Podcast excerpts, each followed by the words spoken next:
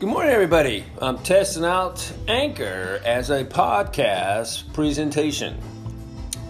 This is not Bill O'Reilly or Glenn Beck. This is Jim Rao. There you go.